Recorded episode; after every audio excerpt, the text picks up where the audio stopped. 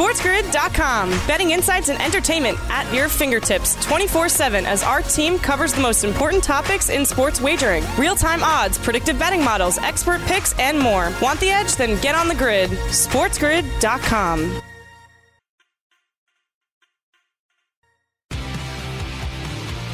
but so many teams have more than 10 games to go. And we have been talking about this. We are going to likely be left where there's teams competing for last spot, specifically in the National League, Kevin, the Giants, the Reds, and the St. Louis Cardinals come to mind, who are not even scheduled to get to 60 games. If they play everything remaining on their schedule, Kevin, with the double headers. And if we assume no more rain, no more COVID, no more poor air quality in the West Coast, they still will only get to 58 games. And because of kind of the tightness at the bottom of the NL playoff race, Kev, I think winning percentage is going to come into play. What are your thoughts on this?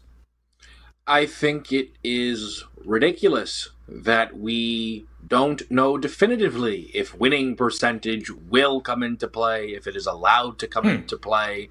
Because whether the Cardinals are out by two games, in by two games, if you look at the state of the National League, it is incredibly likely that that is the case.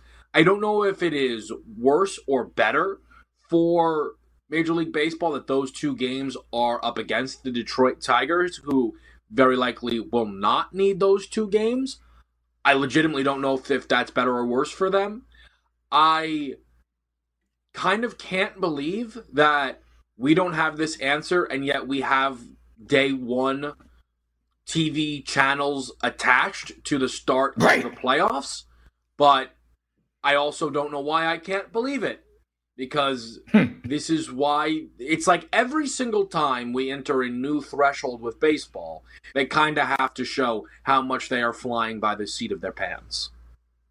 Yeah, I, I think that is fair, Kev. And so let's look at this National League with some of the teams we're talking about, right? I mean, the Cardinals had a doubleheader yesterday, and of course, they are right back at it. They sent Dakota Hudson to the mound. At least now they are in Pittsburgh, right? Against the Pirates team that is 20 games under 500. But I guess that's the point also, Kev. They're going to have to play doubleheaders aplenty this weekend against the team that you know, competitively, they should be able to handle. But I don't know what their rotation, their bullpen is going to look like because of kind of the Iron Man that they've had to play. Talk to me about this Cardinals Pirates series that's going to be happening throughout the weekend. Do you think the Cardinals?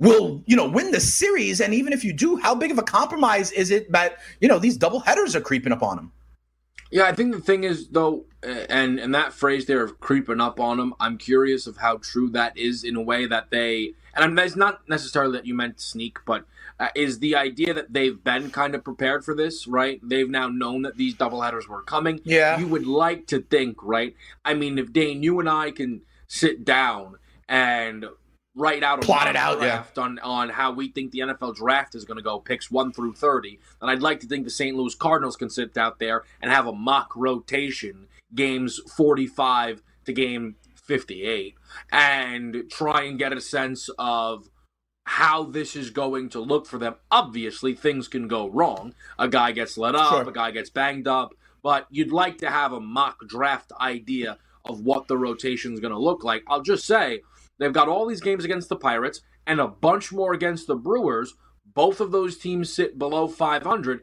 To be fair, yeah. so do the Cardinals. But you know, these are not just any old games. Like these are winnable baseball games for a team right now that has is the same amount of games back as the Reds. Off of them, the Chicago Cubs and any other teams that they might be chasing in the postseason hunt.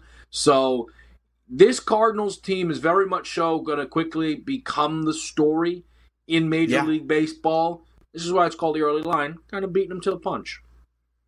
That's what we try to do here. Wake up early and let you people know what will be the stories as we move forward. The NL Central is interesting. I turn our attention to the NL East as well. The Philadelphia Phillies are one of those teams locked in the middle of a battle. They will have a lot of double headers the rest of the way in as well. And they have the New York Mets this weekend. Okay. And Kev, you mentioned the Mets uh, yesterday. Their run differential is actually better than some of the other contenders. They get a win. And so they are kind of right there. However, Kevin, Jacob DeGrom left the Mets start last night. It looks like there's a little tightness for Jacob DeGrom. And I mean, maybe they can contend or maybe they can make a run, but it ain't going to matter if there's no two time defending NL Cy Young Award winner.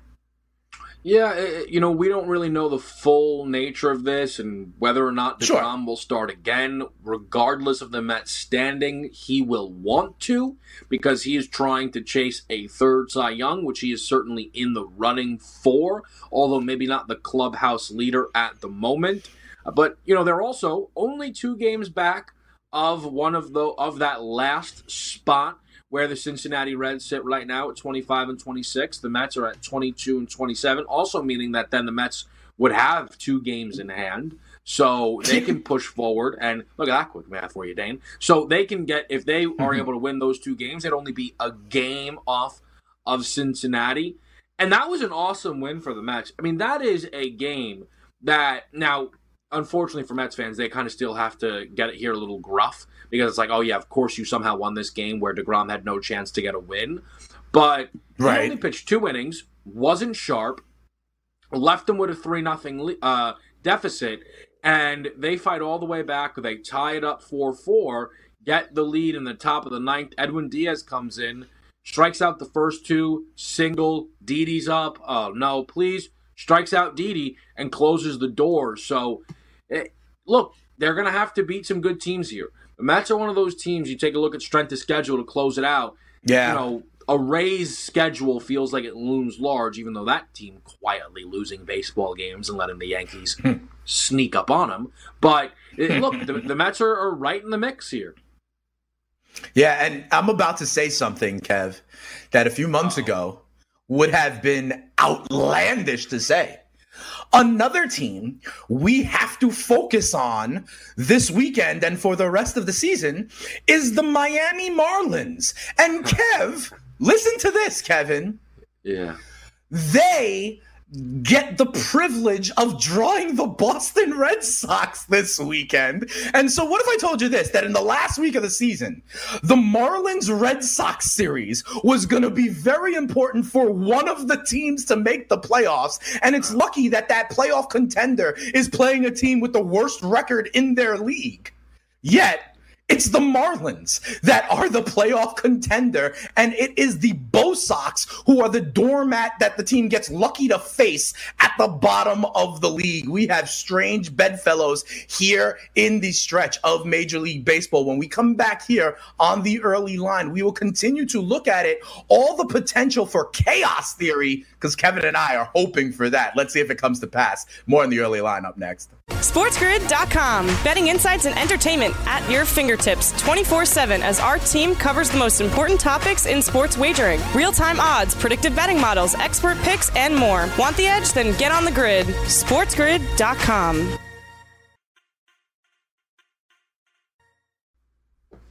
Hey, welcome back in, everybody, right here onto the early line on Sports Grid, giving you the edge. We also want to welcome in our radio audience from around the country. Thanks for waking up early with us, especially out there on the West Coast with the mightier 1090. Kev, you know, we have been looking at this National League picture, right, with the, the, the Marlins and the how many games they have to make up. I want to ask you about something in the American League picture that um, has sort of fallen by the wayside, Kev. I mean, that AL Central. Remember how we were saying, oh my goodness, there's three teams that could win that division? I think we have to revise that forecast because the Cleveland Indians have lost eight in a row, Kev, and it's really just the White Sox and the Twins left standing. But moreover, the Indians, with this eight game losing streak, has started to fall into like they may now have a little bit of a threat of some of these other also rans catching them. They are in Detroit, I believe, for the weekend. We've done this before, right? We said, uh oh, is the sky falling for the Yanks? Is the sky falling for the Astros? I don't know if we've noticed, but the Indians have lost eight in a row. Level of concern for Cleveland. Um, eh, you know, again, it's all relative, right? So if you take a look at Cleveland, they right now yep. are four games clear of the Baltimore Orioles. Yes. Which would be their most immediate concern.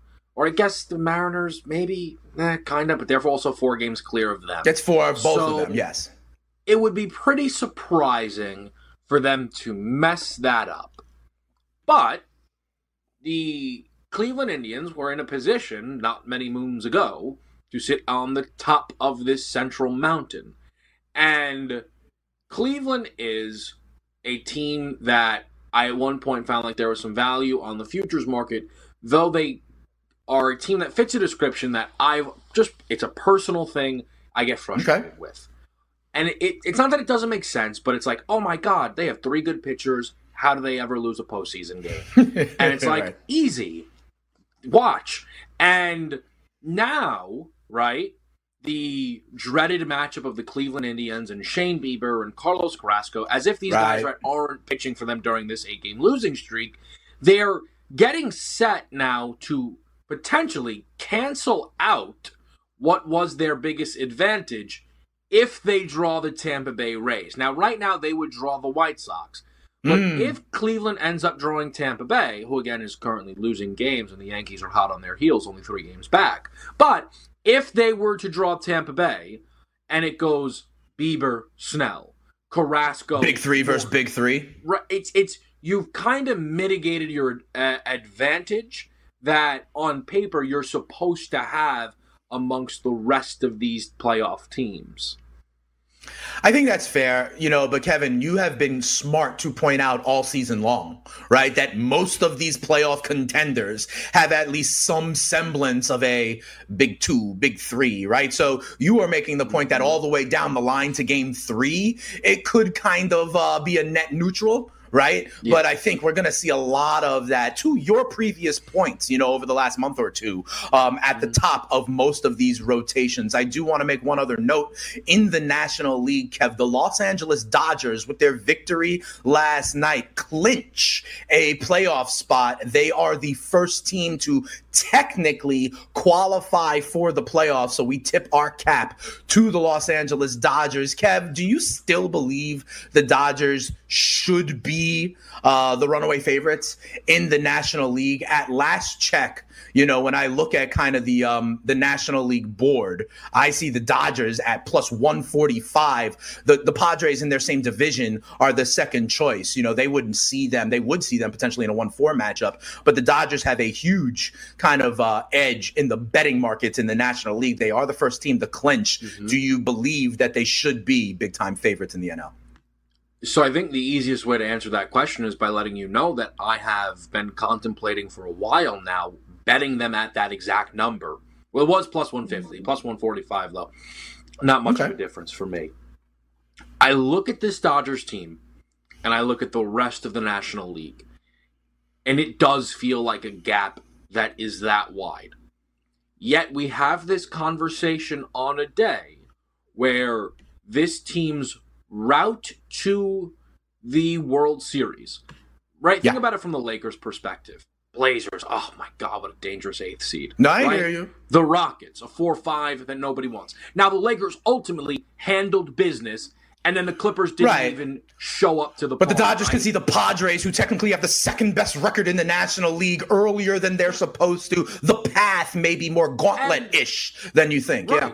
And Cleveland right now is that eighth spot, which again, even if pitching isn't going to automatically win you games, I'd rather not, not Cleveland, Sonny Cincy, Gray, Trevor, Cincy. Right, right, Cincy, right. excuse me, excuse me, Cincy, right? I'd rather not though do this whole Trevor Bauer, Luis Castillo, who looked awesome yesterday, yeah, right? And Sonny right. Gray, who should be back and ready to go if this team ends up in the postseason. Right. So that's where now I'm trying to figure this out here because I still believe the Dodgers are the best team. I believe they are yeah. accurately priced. I'm trying to figure out though, is it really worth it when they're absolutely going to be playing the Padres in round two if the Padres advance? Like they will be matched up bracket wise. There's no way the yes. Padres are falling off of the four five yes. line, right? And the Padres might be the second team to clinch a playoff spot. You know? Oh yeah, I mean they have the second best record. Like you, you said that accurately when you, when, you know. So that's the thing that I'm trying to kind of figure out with the Dodgers is, am I actually better off waiting for the bracket to get set mm. as opposed to jumping on them right now at a plus number that I don't know how long we'll sit there because they have proven to be levels above the rest of this league. Yeah, I think it's going to be very interesting. And I just want to remind everybody we've only got 10 days left. And there's going to be some movement in seeding. There's yeah. going to be a team that gets left out. And that National League, if we need to go to the uh, idea of winning percentage, I expect, Kev, that when we're here like a week and a half on that Monday, we are going to be talking, I believe, about a National League team that has a legitimate gripe on the outside looking in. But let's turn our attention, Kev, Can now I to uh, ask you oh, yeah, one yeah, more thing on Major League Baseball. Yeah, what's up? Um, it's funny. I wanted to go to the NBA, which I know you I know, love, but sure, we can talk more about big, baseball. Big picture, big picture baseball. You've got my attention. This is going to be pretty unique, and it's not something we've really had the opportunity to talk about. And I don't know if we're going to be able to really do it justice in this spot here anyway. What's up? But there's something to be said about the fact that the Dodgers have not played the Cubs or the Braves all year long. And the fact that yeah. that has never been the case before. Yeah. And the fact that these top teams are so unfamiliar with one another. I don't know what it ultimately means. I don't know what the edge of it all is, but I just kind of wanted to make that point in how truly unique this season is. Yeah, I think that's fair. Um, I think that's fair. And I think that happens in a lot of ways. And we're going to have to figure out, you and I are going to have to try to make meaning of that fact, right? Like, that's a fact. But how you want to mm. play it is interesting. Like, because honestly, my knee jerk reaction, Is that might actually benefit some of these like young, hot, streaky teams, like the White Sox, like the Padres, right? When a team from another division who hasn't seen this version of the White Sox all year long, or hasn't seen this, hasn't seen Fernando Tatis all year long, and is now going to have to deal with it, right? So I think you're right, or hasn't seen like these kids on Toronto all year long. My knee jerk reaction is that might help some of these younger teams where there's less film or less familiarity, right? Like the guys on the Yankees or the Astros right? Whoever, let's say Tampa sees the Astros on some way, they've got a book on each other already. They do not have a book on Luis Robert yet. You know what I mean? So I think mm-hmm. I think that's an interesting point, and we will see how it plays out. I do want to still go to the association where after an overtime game one,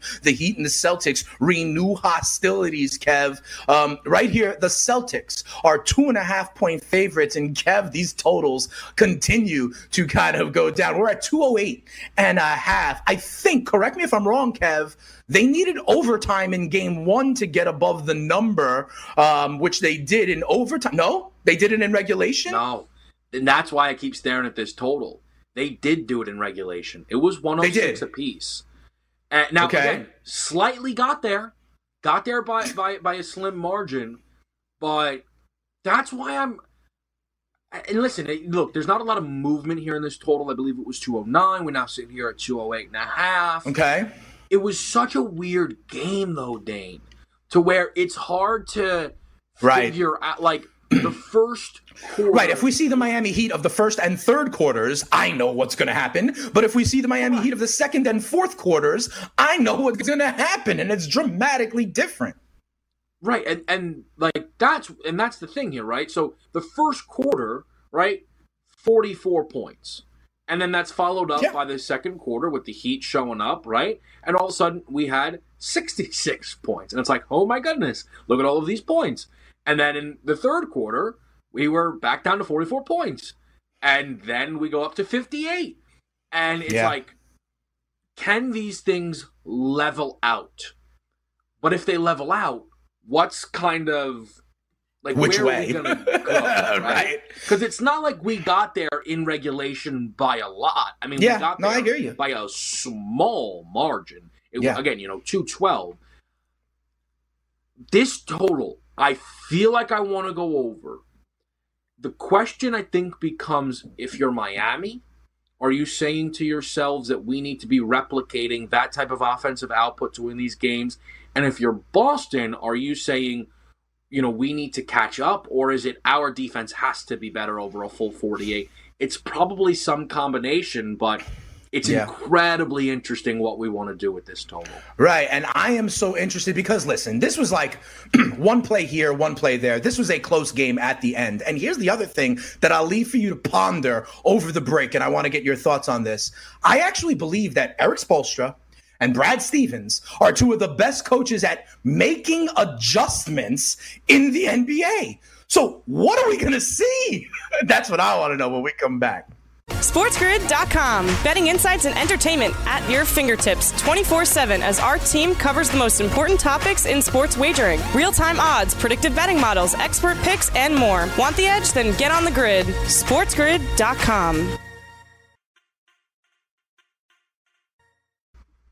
Welcome back, everybody, to the early line right here on Sports Grid. Dave Martinez and Kevin Walsh burning the candle at both ends. You can hear them on In Game Live. You can hear them also here on the early line every weekday morning, 7 to 9 a.m. Eastern Time. And Kev, you know, we talked about the adjustments and the coaching, and I really think that's something to look at.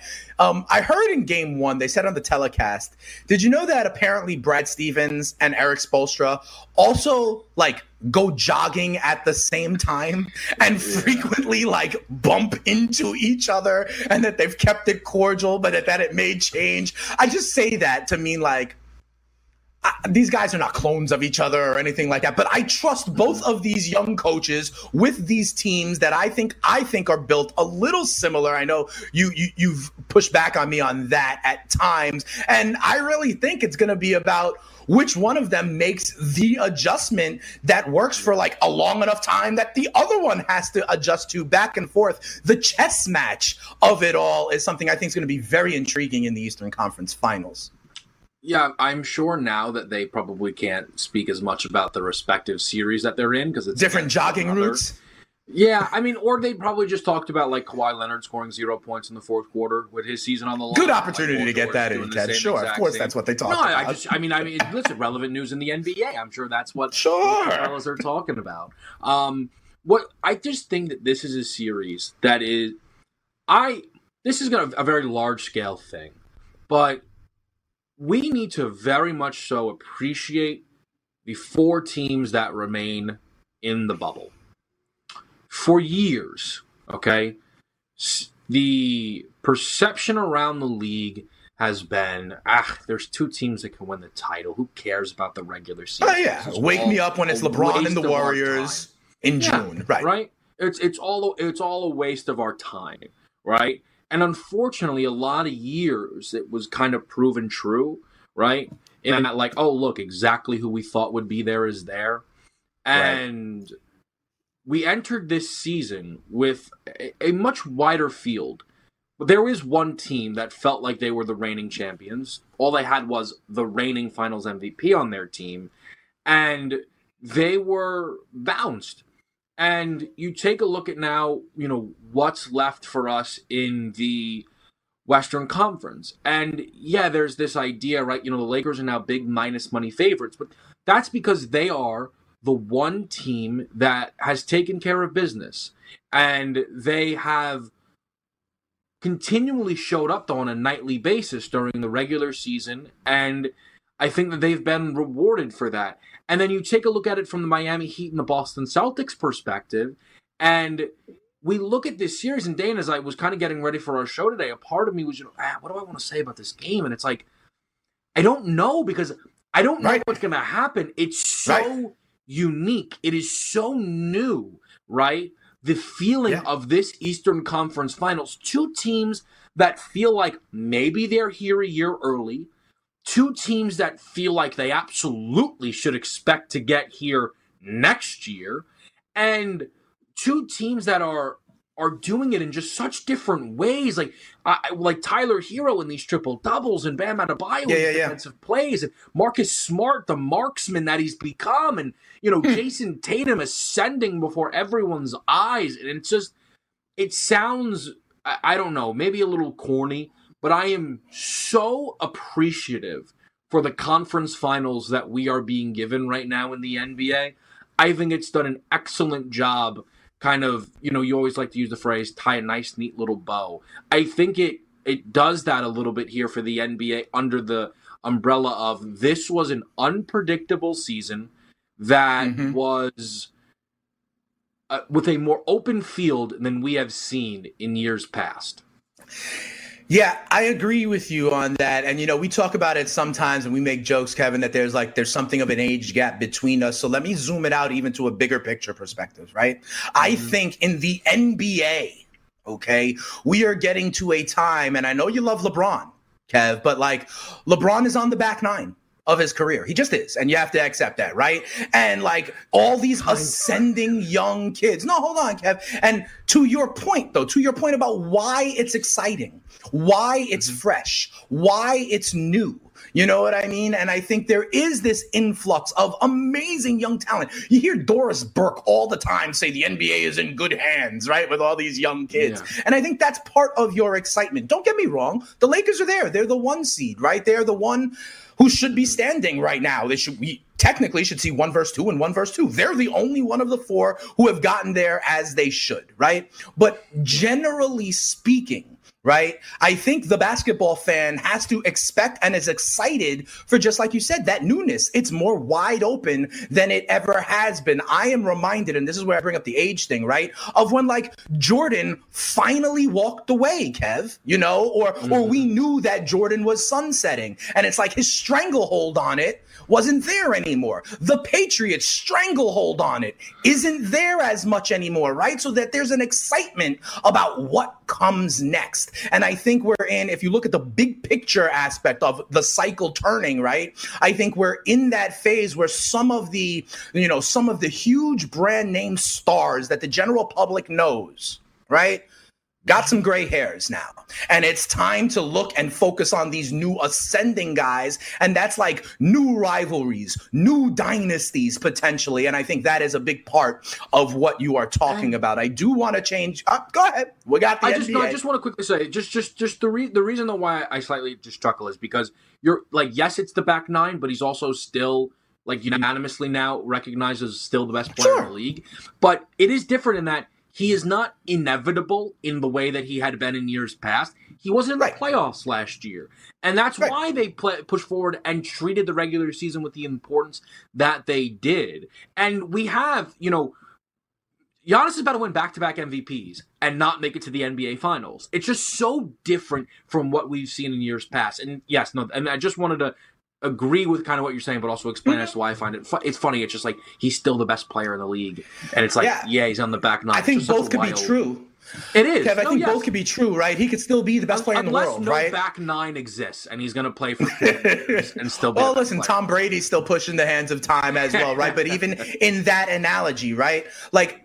I think it's possible both things can be true, Kev. LeBron can still be the best basketball player on planet Earth, and it can still be a much more open NBA than it has 100%. been in years past. Both of those 100%. things can be true, and I think we are experiencing both of those things right now. But let's now turn to the NFL in week two because, Kev, yesterday, and as you know, I say this all the time on Wednesday, we will get our first practice reports and first injury reports of the week, right? And there's a number of key players that we've heard that we're going to have to keep our eye on throughout the rest of the week. And we have some of them. We know about George Kittle with that sprained knee as the Niners go across the country to see the Jets. I mean, Richard Sherman was put on IR for those Niners as well. I think Denver is interesting, right? Running back Phillip Lindsay dealing with that turf toe, conflicting reports there. But their number one corner, AJ Bouye, also sidelined with Pittsburgh and Big Ben, you know, kind of coming on in. We talked about the Pittsburgh side, James Conner, how will that play out with Benny Snell? It doesn't matter who the running back is because the entire right side of the Steelers' offensive line is down. And there are others, DeVante Parker, Kenny Golladay, and more. Which player, Kev, are you going to have your eye on most? Not because he's on your fantasy team, but because you think it moves the needle the most for their NFL team. Like what, when we see injury reports tomorrow and Friday, who are you going to prioritize to see if it's trending in the right direction? For me, it's the Niners, and I think there might be, I might argue to you that there's a decent gap between the rest of the people on the board because okay. it was a longer list than what you would go. Like, George Kittle first or second right as it comes to tight ends in this league, and his importance to his team, I would probably argue, puts him over a Travis Kelce. They're also okay. without Deebo Samuel. I believe right. Brandon Aiyuk is still not going to play their first round wide receiver that they drafted. Their top corner, Richard Sherman, who was a top three corner in football last year, is not missing this game. They're getting or they're laying seven points on the road, traveling west to east against the New York Jets. That seven is now minus 120 if you're going to take the points yeah. with the Jets. If we see Kittle ruled out, I gotta think this drops below the flat seven down to six and a half. I know the Jets looked awful in week one. And I might be trying to will this into existence because I might still be willing to lay six and a half with the Niners despite all of the injuries. But it is worth asking about at what point do the Niners have to be banged up to where we go, right? Okay, listen, this team is depleted. Like, are we at right. a point where it's like, as long as Shanahan and Jimmy G get on the plane, I got the Niners by double digits? So, and this is this is a good point to make. Remember, Kev, the mon- the books adjust it based on the money and the bets that are coming in. And a lot of that is public perception. So i will answer your question with a question back to you. Do you think the general public believes yeah even without kittle the niners can go west to east and beat this version of the jets who by the way remember will also be without their best offensive player right? So if you downgrade the niners for kittle you got to downgrade the jets for Le'Veon Bell even though maybe Adam Gase doesn't down downgrade the Jets for mm-hmm. Le'Veon Bell. I personally, I think it's a different team, Kev. I think it's the Pittsburgh Steelers. Okay. And because Pittsburgh looked impressive, people were like, oh, Big Ben is back. We've had the conversation about their strategic approach with the running back room right? Like, will all of a sudden Benny Snell be a bell cow if Conner is active and healthy? How will that allocation go? But honestly, I mentioned it when we kind of listed them. Their starting running back is one thing, Kev. Mm-hmm. The fact that they're starting right guard and they're starting right tackle look like they are out. One of them, Banner, it looks like is out for the year. Wisniewski is also out, it looks like, for this week at least, right? And I mentioned this because people are all about fantasy and the skill positions. Oh my God, Kittle. Oh my God, you know, DeVante Parker may be out, right? But you know this because of the next thing we'll bring up in Philadelphia. The offensive line is so important, Kev. And I truly believe that, yeah, their starting running back could be one thing. But if the entire right side of the line is down for Pittsburgh, that can have a huge impact for them long term. I've got my eye on Pittsburgh and how they handle their injuries. I'm glad you brought this game up because there are a couple of spots here, as you know, we are now on Football Friday Eve, that we're yeah. going to talk about tomorrow, where I find myself tempted to take points. Yet the one thing that might stop me is that last week, and we saw this only once, did a team did it matter? lose and cover. And now it is maybe not always that drastic, although it is not incredibly often that that spread is going to come into play. Now, right. the bigger the number, the better chance you have. So the Steelers laying seven and the hook is important as opposed to even if it was just six and a half. That's why we always talk about key numbers. Sure. But that is a spot where and I came away a little bit less impressed, I think, on the Steelers than some. And Denver, I think maybe I give a bit more chance despite some of their injuries than some. But that seven and a hook is enticing, but I also don't really think Denver can win the game. And I feel like, am I setting myself up to be in no man's land, or hmm. could this just be the spot where the seven matters? It could be. I think you are right. Our friend Gabe Morris, he talks about it all the time. Just bet who you think will win the game because a lot of times that point spread doesn't matter, but a full seven could matter for something like this. I also expect maybe a lower scoring game, making a touchdown spread pretty important. Kev, we've got more college football to talk about when we come back. SportsGrid.com. Betting insights and entertainment at your fingertips 24 7 as our team covers the most important topics in sports wagering real time odds, predictive betting models, expert picks, and more. Want the edge? Then get on the grid. SportsGrid.com.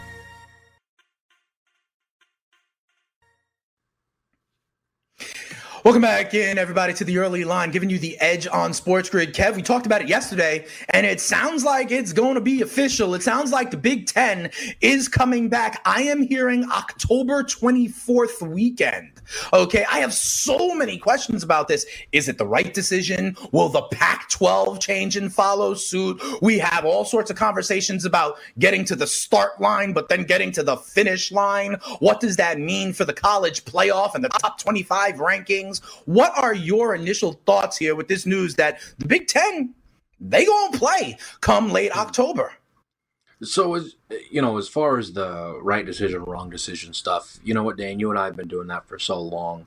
Uh, Fair enough. I think people know where we stand on a lot of this stuff. What I'm really interested in is, you know, we've talked about ramp ups, right? Mm. when, when, it comes to hitting the restart button. Now, I yep. believe that a lot of these Big Ten players have been around campus, so maybe they'll be able to get after it a little bit quicker than we would think. But I just wonder if we all of a sudden, at the end of an Ohio State game against a, I don't want to say Indiana, but a not upper echelon team. Right. And we go, eh, you know what? There's your variance. There's your there's your wildness. Mm. That's what happens when you when you start a little bit late. And I, I wonder if the Big Ten has the opportunity to be a little bit messy in terms because the thing about college football is uh, like when you look at Ohio State, you're like, look, are they going to lose once or go unbeaten? Now you might right, get right, right. you know messed up when you're laying 45 points to Rutgers and Ohio State wins the game 41 nothing, but they're always going to win that football game. I don't think Rutgers is going to beat an Ohio State, but could a Rutgers beat a Michigan State this year? And just those are the kind of things I think about the Big Ten. Could it be upset central? Yeah, it's very possible. We talked about this idea of variance in this context all year in 2020. My two things go to great, the conference, but as I said yesterday, individual schools and then individual key players may opt out. I mean, we had a lot of top picks, everyone from Ja'Marr Chase, right? Like on LSU to an Oregon offensive lineman. The other thing, you talk about ramp up, you know what I think about?